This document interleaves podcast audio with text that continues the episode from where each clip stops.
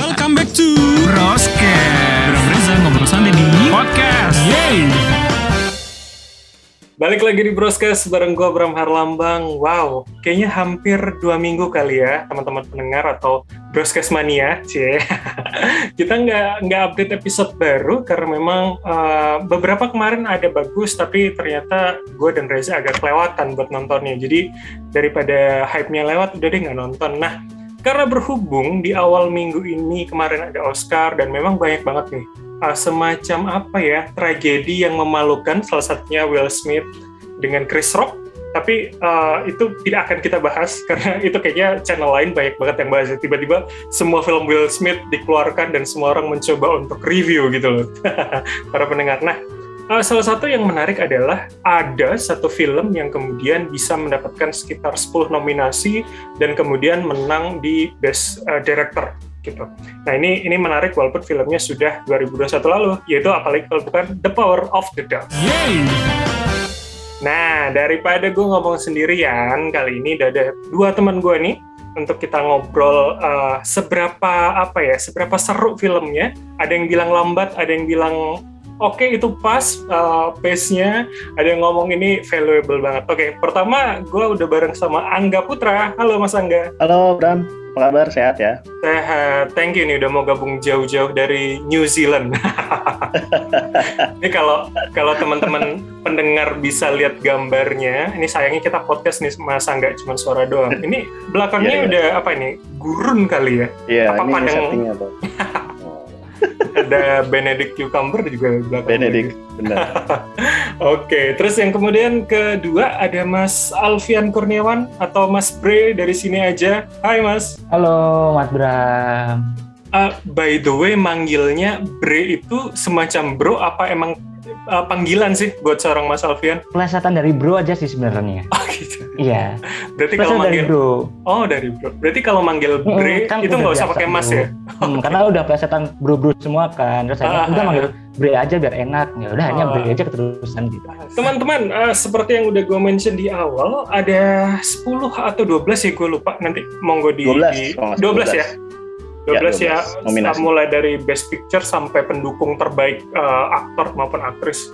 Nah, nanti teman-teman pendengar bisa uh, googling aja apa aja 12 itu. Tapi menurut kalian nih teman-teman, uh, seberapa worth it kah uh, film ini dengan 12 nominasi? Gue pengen ke Mas Angga dulu, gimana Mas? Eh, kalau mulai dari aktor dulu kali ya. Kalau Mhm. aktor sih jelas setuju harus masuk banget ke nominasi. Eh ke aktor baik yang utama terus pendukung juga. Bahkan sampai aktor eh, pendukung tuh dua dua-duanya masuk ya yang eh, pemeran jadi adiknya sama anak dari aduh siapa nama tokohnya Si Peter. Peter. ya pokoknya jadi dua itu dapat gitu. Benedict Cumberbatch juga masuk gitu kan jadi uh, lead actors. Terus uh, jadi dari sisi castnya memang bagus sih semua uh, dapat gitu karakternya terus ya keren lah pokoknya menjiwai banget dan cocok gitu dengan uh, setting waktu yang uh, tahun 1920-an ya Iya, Era- 1925 kalau nggak salah. Hmm. 25 kalau nggak salah benar era-era cowboy di mana kita terbiasa nonton film-film gini tuh pada action atau pokoknya jarang lah yang eh, dengan setting tahun segitu dengan eh, ter- banyak tertata apa banyak dramanya gitu dan bahkan eh, endingnya wah keren lah gitu. Nggak nggak nggak nggak nyangka bakal gitu gitu. Jadi dari segi aktor sih cocok gitu. Terus eh, masuk nominasi yang lain juga eh, cocok sih. Tapi ya terutama dari aktor sih yang paling cocok ya. Kalau yang lain harus nonton lebih dari sekali gitu. Uh, best, best director juga memang cocok gitu. Karena ini kan kalau nggak salah ya eh, adaptasi ya adaptasi Mhm. dari novel Novel. atau buku kalau jadi penting banget gitu eh, peran seorang director atau sutradara untuk menerjemahkan hasil karya dan akhirnya jadi sesuatu yang keren kalau menurut gue gitu. Uh, terus dia masuk lagi di eh, mana ya? Best sound. Kalau sound sih menurut gue nggak terlalu ya. Kalah lah kalau sama Dan atau West Side Story gitu yang memang di situ gitu kekuatannya. Kalau di sini sih enggak lah ya gitu. Jadi ya bisa dipertanyakan mungkin Mas, gue. tapi kan ini sebenarnya emang karena pace-nya lambat. Jadi jadi kalau scoring itu kan kesan senyapnya dapet gak sih menurut lo? Apa, apa Hmm. di setup kayak gitu gak sih sebenarnya? Iya iya, memang lebih ke sana. Jadi eh, kita kebawa lah sama justru karena karena peran dari eh, aktor dan aktrisnya itu yang bikin gue malah be- bener-bener fokus gitu ngikutin cerita. Nah, jadi kalau ke, ke scoringnya nggak terlalu gitu, akhirnya nggak terlalu ke fokus gitu. Makanya tadi harus harus nonton lagi nih, bener nggak nih sebagus itu gitu. Oke. Oke Mas Angga, nah ini eh, ini menarik karena hampir di banyak review mau tulisan, mau YouTube, mau apa pun yang gue lihat adalah kayaknya lo harus nonton beberapa kali untuk memahami beberapa detail. Mas Alfian, aka Bre, gimana? Lo juga juga merasa kayak gitu nggak sih? Seberapa worth it ini untuk 12 nominasi Bre? Kalau dari nominasinya seberapa worth it itu balik lagi ke segmented pasarnya ya kalau bisa dibilang ya. Karena kalau eh, film ini ditujukan ke masyarakat umum mungkin atau mungkin di Indonesia gitu, mungkin jawabannya ya kayak tadi yang Mas Bram bilang, kayak mungkin banyak yang nemu film ini tuh boring, pacingnya lambat atau gimana gitu. Oke. Karena kalau aku lihat sendiri ya, gue lihat sendiri itu uh, mungkin terkesan lebih apa ya, artistik gitu mungkin ya film ini tuh kayak skripnya mungkin dibikinnya agak terlihat kompleks aja gitu di luar kalau orang lihatnya. Tapi kalau mau mau gitu, mau ngasih perhatian lebih ke film ini, mau fokus dengan setiap detail yang diberikan, ya film ini tuh kayak uh, Mas Angga tadi bilang endingnya bener-bener kayak wow, kok bisa kayak gini ya? Endingnya itu bisa nyambung gitu. Antara yang awal eh, dikasih monolog di awal di akhir itu kayak kita kayak kepikiran ini ternyata kayak gini ya? Nah kayak gitu loh. Itu yang menariknya menurutku tuh di situ. Yang di mana balik lagi ke Mented ketika orang-orang yang mencari hiburan di sini mungkin jat- jatuhnya kalau nonton The Power of the Dog mungkin kurang worth it ya. Karena mungkin buk- nggak dapat hiburan tapi mungkin agak dapat analisis di film gitu tapi kalau untuk yang eh, mungkin suka sama film-film berbau yang agak berat dikit, agak artistik dikit, film ini menurut gue dapat 12 nominasi di Oscar ini worth it kok dan sebenarnya kalau mau ditonton dengan pikiran terbuka juga ini film bagus banget sebenarnya. Eh, tadi eh, Mas Angga juga bilang kan scoringnya itu eh, sound ya. Setuju banget sih kalau Mas Angga bilang soundnya itu agak begitu menonjol ya. Tapi dari scoringnya malah aku bilangnya kalau gue mikirnya itu scoringnya itu malah kuat banget. Itu bener-bener menurut menurut gue itu bisa ngasih apa ya intimidasi tersendiri melalui eh, celentingan-celentingan violinnya itu yang bikin makin kelihatan kalau film ini tuh intimidasinya banget untuk toxic masculinity gitu sih. Keren, keren, Gitu. keren. Eh, tapi keren ya, apa namanya, analisisnya bahwa memang itu penekanan untuk untuk feel toxic masculinity yang ada di film ini. Bre, tadi eh, kita sempat ngobrol di awal kalau memang film ini nggak seagresif film cowboy gitu, Bre. Pace-nya lambat. Mm-mm. Ah, gimana Bre ngeliat, ngeliat ini Bre? Apakah memang eh, kelambatan ini adalah untuk memang building story yang yang ini sih, yang kuat gitu loh? Karena beberapa penonton kan bilang dia lupa bahkan dengan monolog yang di awal sampai di Hmm. akhir diingetin lagi gitu loh. Gimana Bre? Nah itu tadi kalau buat yang bener-bener kayak aku pun di awal eh, gue nonton di awal tuh bener-bener kayak monolog itu kayak gue nggak tahu kan itu yang ngomong siapa sebenarnya. Padahal itu kunci awal ya. Gue mikirnya pas awal itu Bilderberg kan itu monolognya. Mikirnya sih ini yang ngomong tokoh utamanya nih gitu. Ternyata itulah gitu kan. Eh, ini boleh spoiler nggak sih? Nggak ya? Nggak apa-apa, nggak apa-apa. Gue sangat Jangan. sangat membuka spoiler. Bener boleh nih. Karena udah lewat jauh Oh, filmnya gitu ya? kan, teman-teman. Iya iya iya. Oke oke ya oke fine.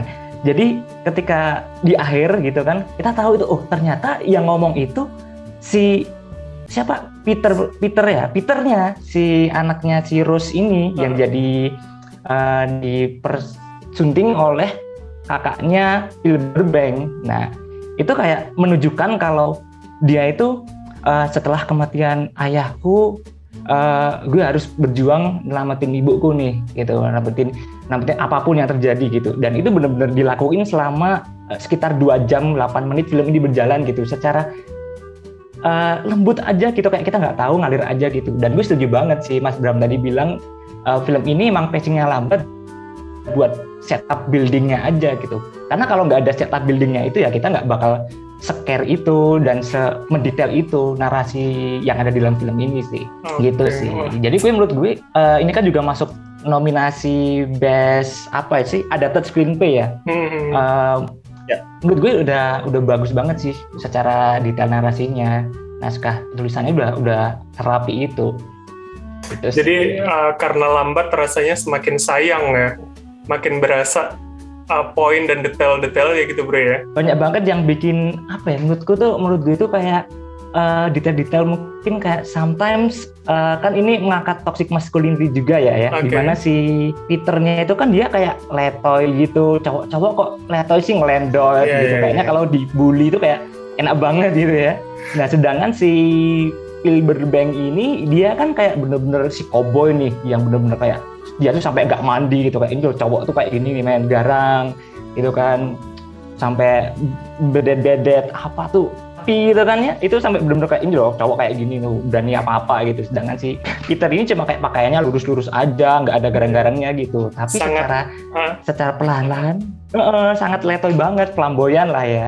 Dan dibikinnya di sini tuh ketika kita lihat Peter itu diam-diam itu dia malah yang lebih ganas gitu. Kayak dia uh, pelihara binatang ternyata dia malah bedet-bedet binatang juga gitu. Di mana dia benar-benar kayak apa pun effort dia lakukan untuk melindungi ibunya di akhir gitu. Oke. dengan cara mendekati si Pilberbank ini.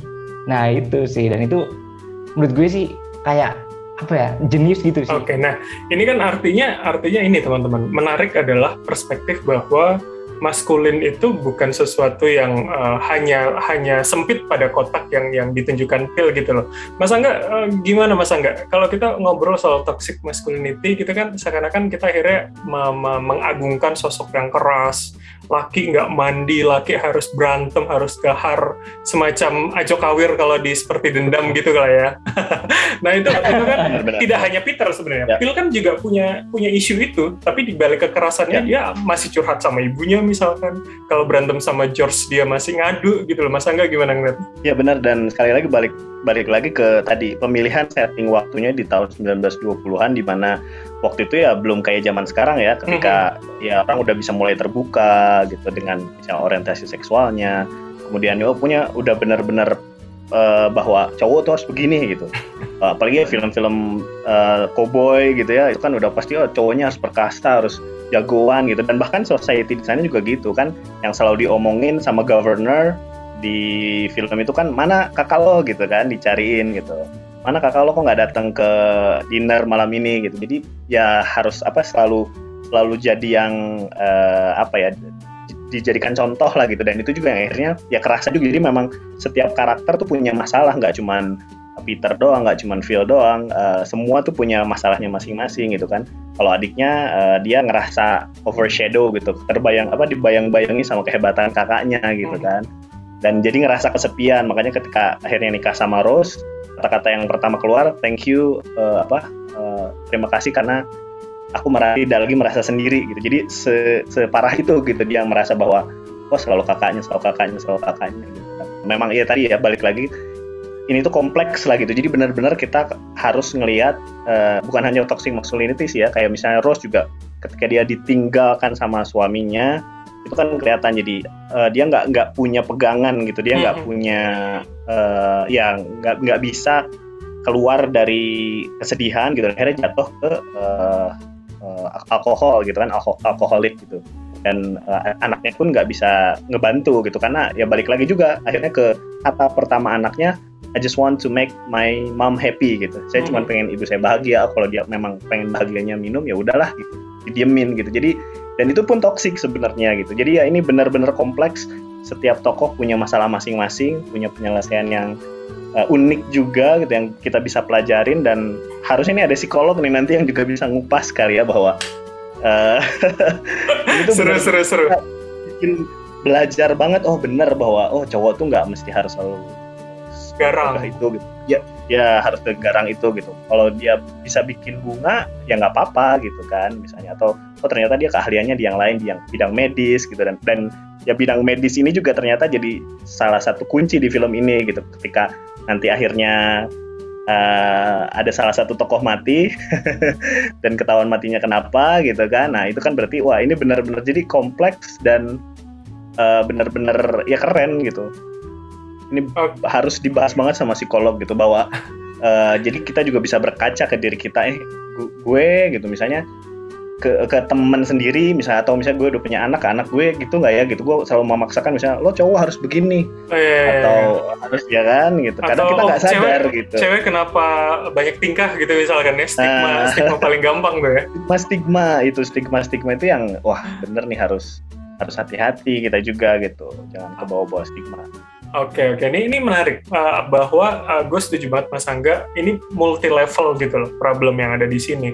Dan salah satu yang yang yang menarik perhatian gue dan dan gue mencoba mencoba menafsirkan adalah ini adanya di this issue gitu loh.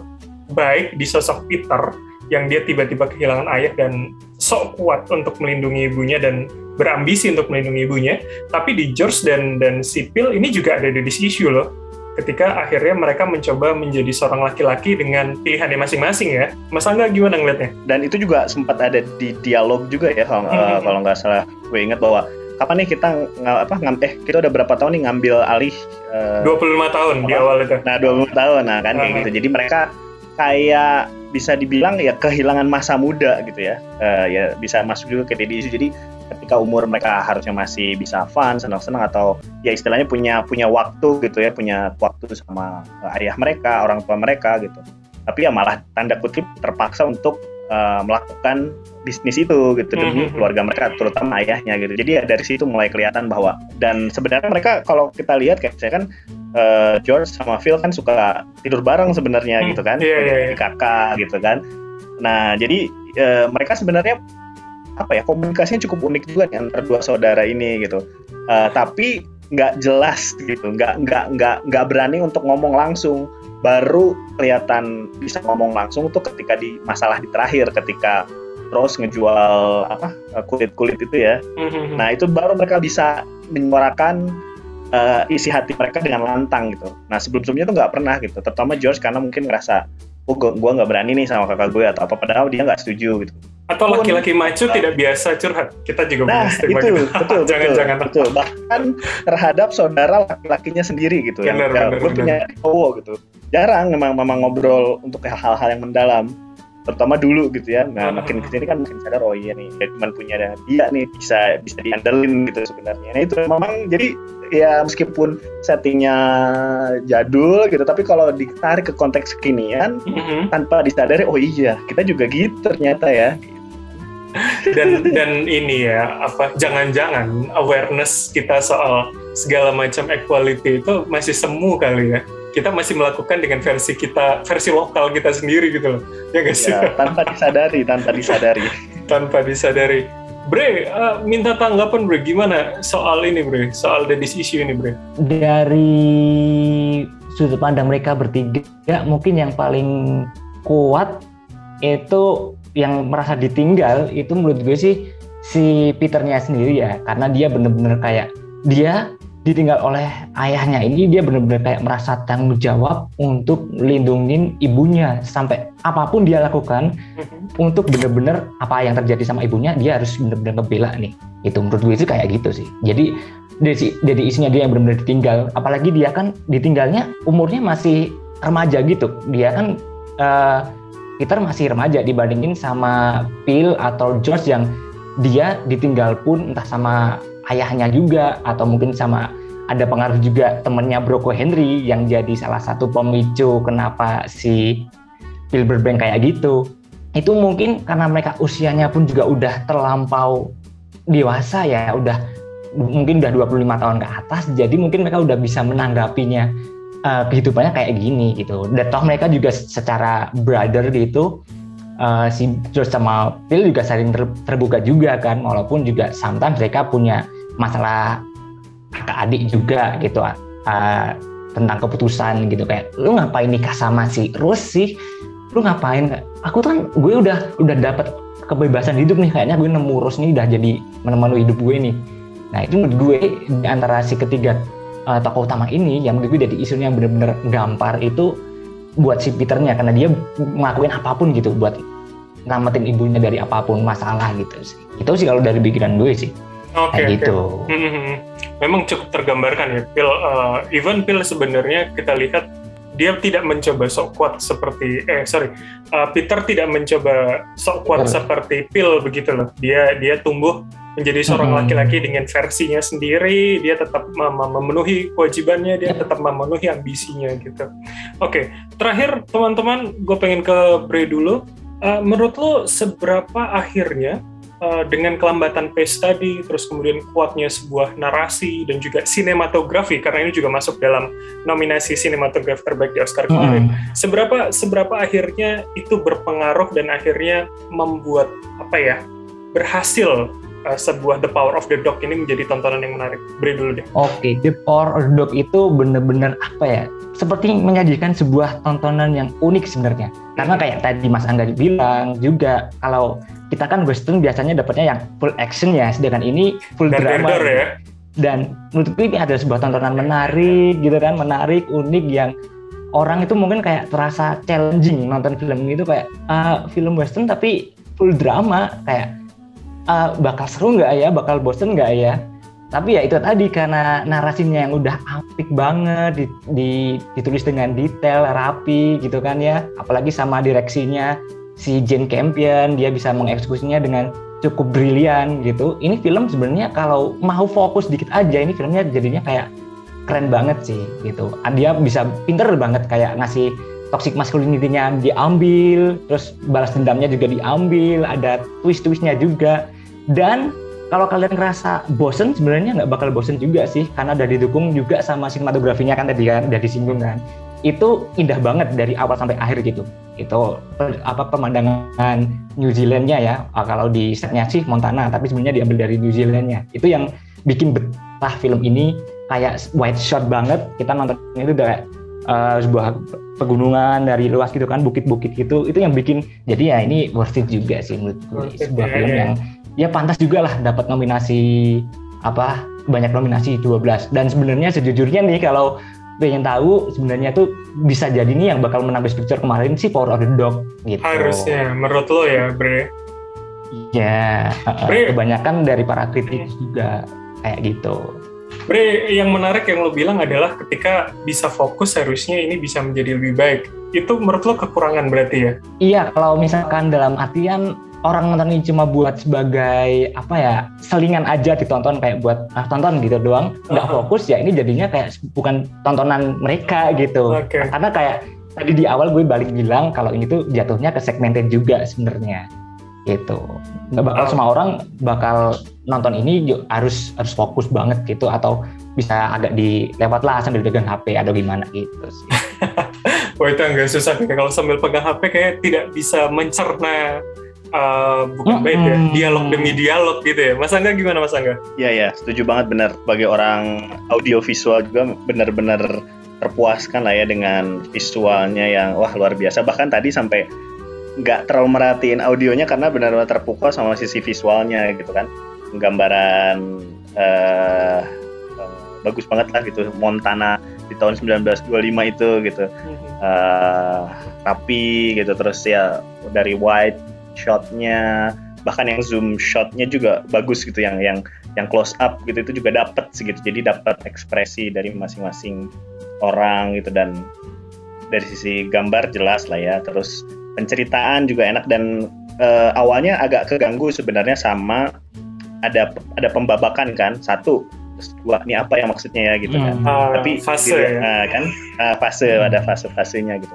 Ya apa nih maksudnya? Cuman akhirnya sempat tuh. Jadi pas lagi nonton uh, habis satu terus kedua pas mau masuk ketiga balik lagi dikit. Apa nih? Oh ternyata memang itu fokusnya gitu. Jadi di satu fokusnya ke siapa di dua kita harus fokus ke siapa itu kelihatan gitu. Dan itu sangat ngebantu sebenarnya meskipun nggak dikasih tahu karena nggak ada judul gitu. Jadi cuma Mhm. satu dua tiga gitu kan. Jadi uh, tapi kebantu banget gitu di situ. Hmm. Eh, kita harus fokus ke siapa dan ngelihat masalah dari masing-masing tokoh tuh di situ gitu. Dan nggak ketebak gitu penyelesaian kirain nggak bakal gitu ya. Ternyata begitu. Jadi wah ini benar-benar dari segi cerita oke karakter dari masing-masing ya udah dapet gitu kan uh, dari sisi sinematografi bagus dan benar ini harusnya tapi nggak tahu ya karena gue belum nonton Koda. Oke. Okay. Uh, nanti mau cari eh, mau ini Apple Apple dulu biar bisa nonton nah baru bisa dikomparasi tapi memang dari 12 nominasi itu memang pantas dan harusnya sih bisa dapat lebih dari 12 ya cuman ya ya itu sudah keputusan juri Oscar nggak apa-apa yang penting film ini worth it banget buat ditonton dan benar harus fokus. Jadi jangan dalam kondisi capek harus lagi memang pengen nonton film berkualitas gitu sediakan waktu dan benerin bener nonton gitu. Dan uh, jangan dulu baca novelnya kalau bisa karena takutnya keganggu juga ya kadang yeah, ya iya, kalau yeah, kita yeah. baca novelnya. Ekspektasi itu yeah. merusak semua. Nah, ekspektasinya nanti esensi. so, nonton aja dulu filmnya nanti kalau lebih penasaran baru deh baca novel. Setuju setuju. Berhubung ekspektasi itu kan kita suka dikecewakan apalagi film-film superhero berapa tahun terakhir ya. yeah, jadi, yeah, yeah, jadi saran dari kami untuk para pendengar melihat The Power of the Dog, uh, singkirkan dulu ekspektasinya, nikmati filmnya, ya mikir yang positif-positif aja. 12 nominasi, satu Best Director kayaknya udah cukup membuat atau menjamin film ini bakal bagus ya, teman-teman sekalian. Sekali lagi, yes. Thank you uh, banget waktunya Mas Angga Putra udah bergabung sama kami, Mas Alfian uh, Kurniawan dari sini aja channel juga bisa. Dan juga para pendengar silahkan nanti di sini aja tuh YouTube ya Mas. Boleh promosi sedikit dong. Uh, jadi uh, boleh mampir banget. Boleh uh, subscribe juga di YouTube sini aja. Itu juga nge-review film-film terbaru yang tayang ataupun yang lama termasuk series juga. Gitu silahkan. Oke berarti bisa dan, di subscribe. dan dapat perspektif baru ya. Mas Angga ada konten yep. kah? Atau tulisan mungkin? Tulisan baru mau mulai nih kayaknya nih. Semangat nih gara-gara broadcast aduh aduh. Aduh. Tapi mungkin bakal nantilah tunggu aja. Nanti kalau bisa minta tolong dipromosiin juga ya. Kayaknya bakal nulis juga nih beberapa hal uh, soal film soal uh, banyak lah nanti. Siap siap siap. Ditunggu banget tulisannya dan dan perspektifnya nih yang menarik. Thank you sekali lagi teman-teman dan sampai sini dulu para pendengar episode proses kali ini. Kita tunggu lagi episode minggu depan kira-kira ada film apa yang menarik dan kira value apa yang bisa kita angkat untuk episode mendatang. Kalau gitu, sampai ketemu lagi. Sampai jumpa.